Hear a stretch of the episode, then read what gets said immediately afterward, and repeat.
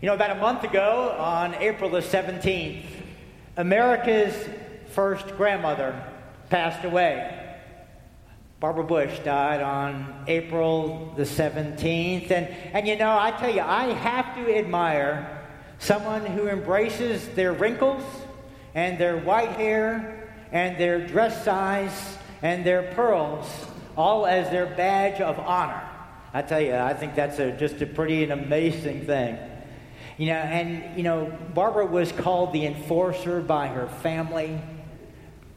But, you know, it's hard for me, no matter what your political persuasion, not to love Barbara Bush.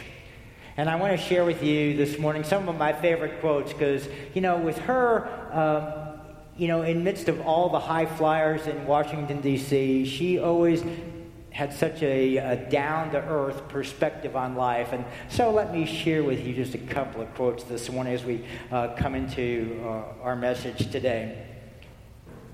She said, Your success as a family, the success of our nation, does not depend on what happens in the White House. It depends on what happens in your house. The success of your family, the success of our nation doesn't depend on what happens in the White House. It depends on what happens in your house. At the end of life, you will never regret not having passed one more test, not winning one more verdict, not closing one more deal. You'll never regret any of that when it comes to the end of life, what's important is time spent with a spouse, with a friend, with a child, with a parent.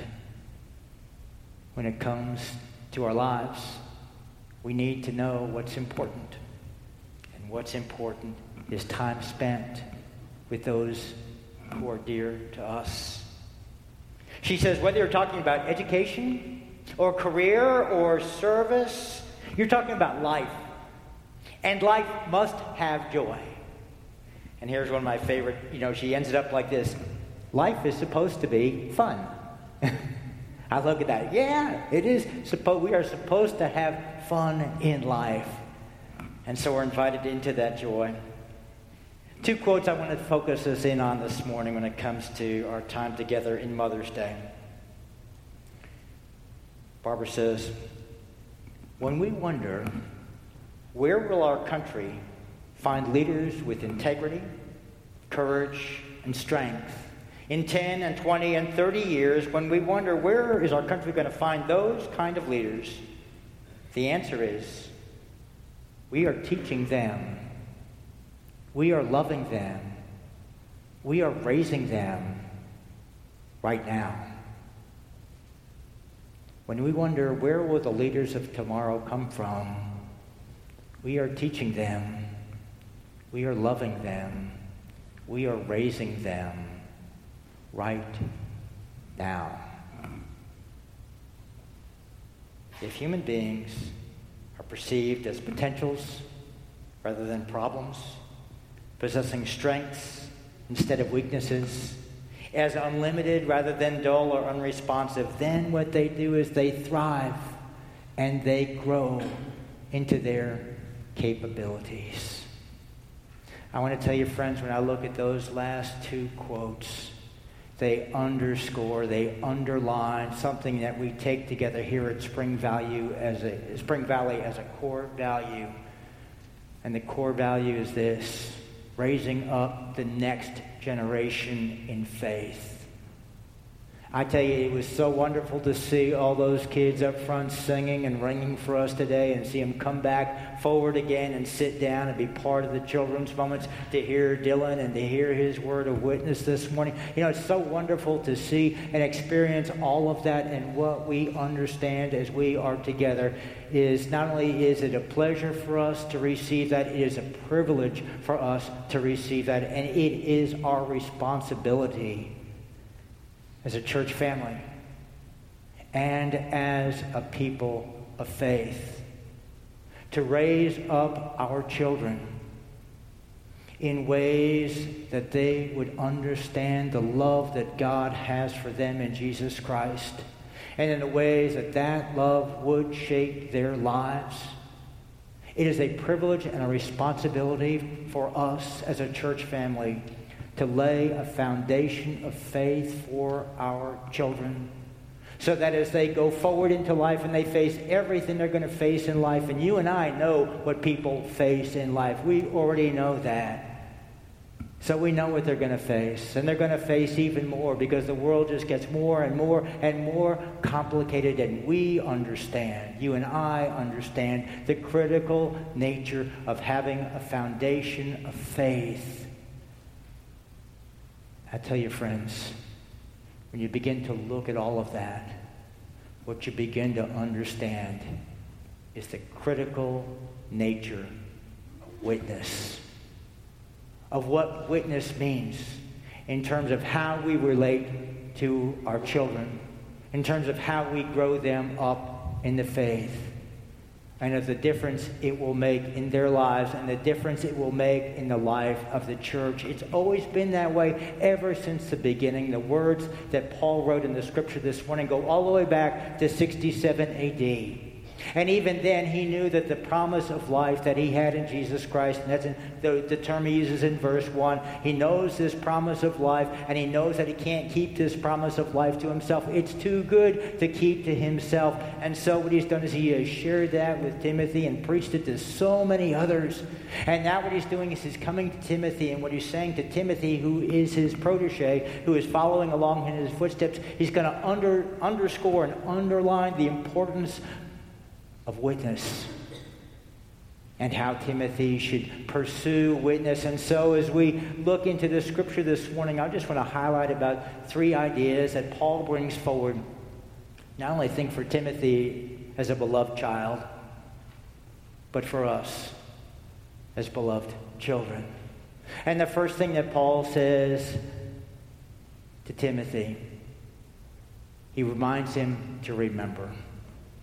He reminds him to remember in verse 3, it says, You know, uh, what I do is I give thanks to God as I worship with a clear conscience, just as my ancestors did. What he does is he remembers those who went before him in living out their faith. Now, they were not Christian, but they were persons who lived in a covenantal relationship with a living God. And he came to understand what that meant through their witness. And so he grasped hold of that, and that laid the foundation for how he understood Jesus Christ and how he understood Jesus Christ as the fulfillment of that covenant.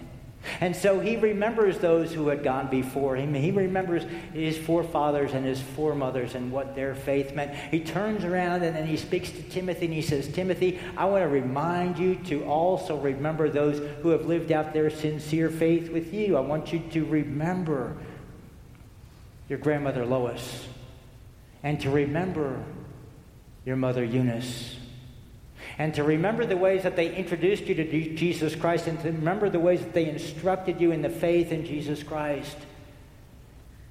And as you remember, I want you to give thanks. I tell you this morning, friends, as we gather together, one of the things that I think we can take away from this scripture is that we are also reminded to remember. We are reminded to remember those who have witnessed to us about the love of God in Jesus Christ and the way that that witness made a difference to you and to me. I know I have been blessed, richly blessed. When I look back on my own life, I was privileged to grow up in a family of faith. And I can remember standing around my grandmother's piano when I was just about as high as some of these little wee, the wee singers this morning, standing around her piano and the family gathering there and singing hymns. And I look back on that, I think, you know, I mean, I know why I sing loud now. I may not always be on key, but I'm loud, you know. I understand why. Because it started early. It's part of a witness of faith. And I remember going to Sunday school, and I grew up in a itty bitty bitty church. And what happened was, I can remember sitting on a wooden floor. My mother, I think the whole elementary program had three kids. My mother was a Sunday school teacher. She opened up one of those big Bible picture books, and it must have been, a, it had angels. It must have been the seraphim or the whatever, you know, the one with the six wings and they flying around. I, as a kid, I was just like amazed, you know. But here's the deal it made impact. I mean, I know uh, that I wouldn't be here if it wasn't for all that witness that I received from them, that love that I received from them, and the difference it made in my life. And I want to suggest to all of us this morning that you and I are here today because someone witnessed to you. Someone introduced you to Jesus Christ. Someone shared that love and grace and instructed you in that love and the grace. And, and you're here because of that. And it may have been a mother, it may have been a grandmother. Perhaps it's part of your story. Maybe there was somebody who snuggled up with you and opened up a, a, Bible book and you sat there together and you read that and, and that seed was sown into your heart and your life. Maybe there was someone who came along and taught you how to sing Jesus Loves Me, you know? Yes, I know. You know, maybe there was someone who came along and tucked you in at night. And in tucking you in at night, taught you how to say a prayer. Maybe that's part of your story. And if that's part of your story, today is a good day to remember that and to give thanks for them. And if your story or the introduction to Christ maybe comes from a, a, different source, maybe it was a, a, friend, maybe a roommate in college, maybe a coworker, maybe a neighbor, I, I don't know. But here's what I do know that there was someone who witnessed to you, someone who shared love with you, someone who shared life with you. And we are the recipients of, of their sharing. It helped make us who we are. First thing that the Apostle Paul says, I want to remind you to remember. The second thing the Apostle Paul says is rekindle the gift. Because inevitably what happens is the people who share that love of Christ with you, they inevitably they see the best in you and they want the best for you and they call out the best in you. That's just that's just kind of inevitable in terms of how people bring forward that love of Christ in effective ways. And what we see in the scripture this morning is Paul did that for Timothy. He looked at Timothy, and what he saw in Timothy was a spirit of love and of power and of self control. He sees that in Timothy. And I'm going to tell you, when you read through the scripture, it becomes kind of evident that Timothy didn't really see that in himself that somehow that spirit had been lost in Timothy, and, and what Paul's inviting him to do is to reclaim it. To reclaim it and to rekindle it. And you and I know what rekindling is. It's kind of when, you know, it comes from that campfire analogy. It's when the, the glow is low and what you do is you gather those embers together. When you pull those embers together, what you do is you blow in those coals, and when it starts to flame, you begin to fan that flame, and the light begins to shine bright. Well, that is what Paul is calling Timothy to do, is to let his light shine bright. Let the best of him shine bright. To step forward into what he knows is the best that he can bring and who he can be in the love of Christ Jesus.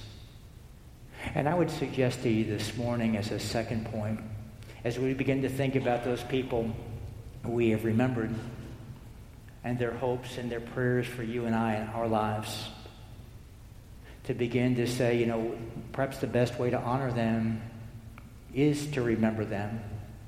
And not only is it to remember them, but it's then to step forward and to live your life and let your light shine the ways that they had hoped for you and the ways that they have prayed for you.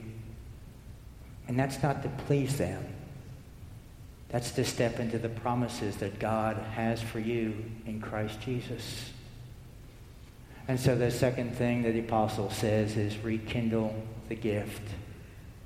The third thing the apostle says this morning, I think, is to regift the gift, to pass on the promise. Because what you begin to see is he says, even as you grow strong, beginning of chapter 2, even as you grow strong in that grace, as you grow strong in that grace, what I want you to do is to, to take that message that you've heard from me and many faithful witnesses and entrust it to others. Pass it on to others so that they too may know the promise of life. It's about regifting. Y'all know about regifting? I know about, I, I have to confess, I know about regifting, probably guilty there. It's when somebody gives you a gift, then you pass it on to somebody else. You know, uh, I don't know if anybody else here has ever done that. Uh, I'll kind of like I said, uh, uh, but but here's the deal.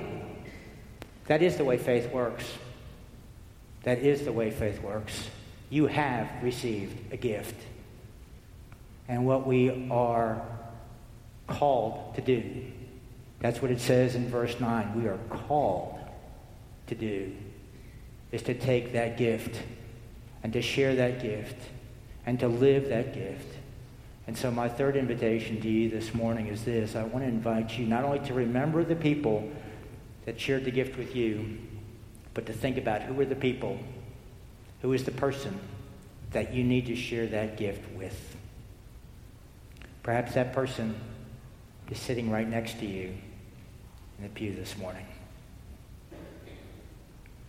Perhaps that person is a person who's part of your family, your circle of friends. Perhaps that person is a person who lives across the street from you. You know, I know when I looked at all the kids who are up before us today, you know, that part of the privilege that we have, and what I would encourage and invite you to do, is think, you oh, know, man, there are ways that we can share Christ's love with those children. And maybe one of those children, I know in one of the classes, I was in the Beacons class today, it's the oldest class in our church. And, you know, what I praise God for is in that class, when they made their announcements today, they said, we need shepherds for worship arts camp.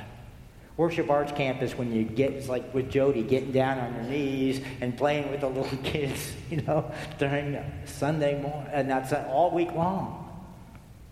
That's a beautiful thing. That is, a, that is a beautiful announcement. I want to tell you, that is the spirit that we're talking about.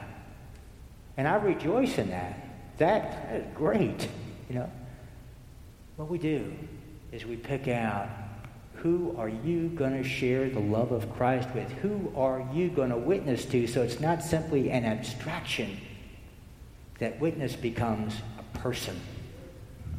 A person that God is calling you to share Christ's love with. See, witness, it is mission critical. It's mission critical that we receive it, that we grow strong in it, and then we share it. And, and I want to close up uh, my message this morning reflecting on those who have done that with, with us with me and with you and have blessed us with their witness. I want to close up my message giving thanks to our moms and, and our grandmoms and, uh, and for the ways that they have lived out the love of Christ before us in, in great ways.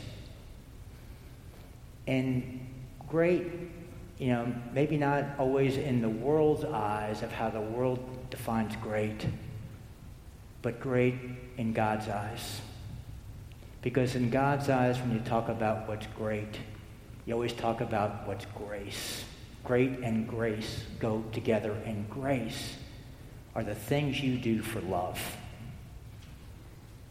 Grace are the things you do for love. God so loved the world that he sent his son. You know, that is grace. That's the things God does for love. And so as we're here today, part of what I do, part of what I invite all of us to do, is give thanks for those in our lives who have done those things for love, who have shaped us as people. All the way from the earliest beginnings, all those sleep deprived nights, getting up and, you know, feeding and changing diapers and wearing spit on your shirt as part of a, you know, kind of a badge of honor. Grateful for that. Grateful for getting the markers off the wall and the gum out of the hair. Grateful for the hours spent in the carpool line and the bazillions of miles driven to practices and recitals and, and everything else. Grateful for the homework that is done and for the life lessons that have been learned as, you, as you've helped kids navigate through that. Grateful for the ways that you've been a disciplinarian and a referee. Grateful for the ways that you have faced mountains of laundry and piles of dishes. Grateful for the ways that you've been creative with Halloween costumes. Love that creative. Halloween costumes, birthday parties. Grateful for the ways that you have healed skinned knees and broken hearts with a hug and with a kiss. Grateful for the ways that you have done all of that, wondering, am I doing it right? Grateful for the ways that you have held us all in your heart with prayer. I want to give thanks for the people who have witnessed in all of our lives in all of those ways and to know that that's grace. That's what people do for love. Apostle Paul calls us in to the promise of life. The promise of life that God has for all of us in Christ Jesus. And he calls us in that, into that promise all as beloved children.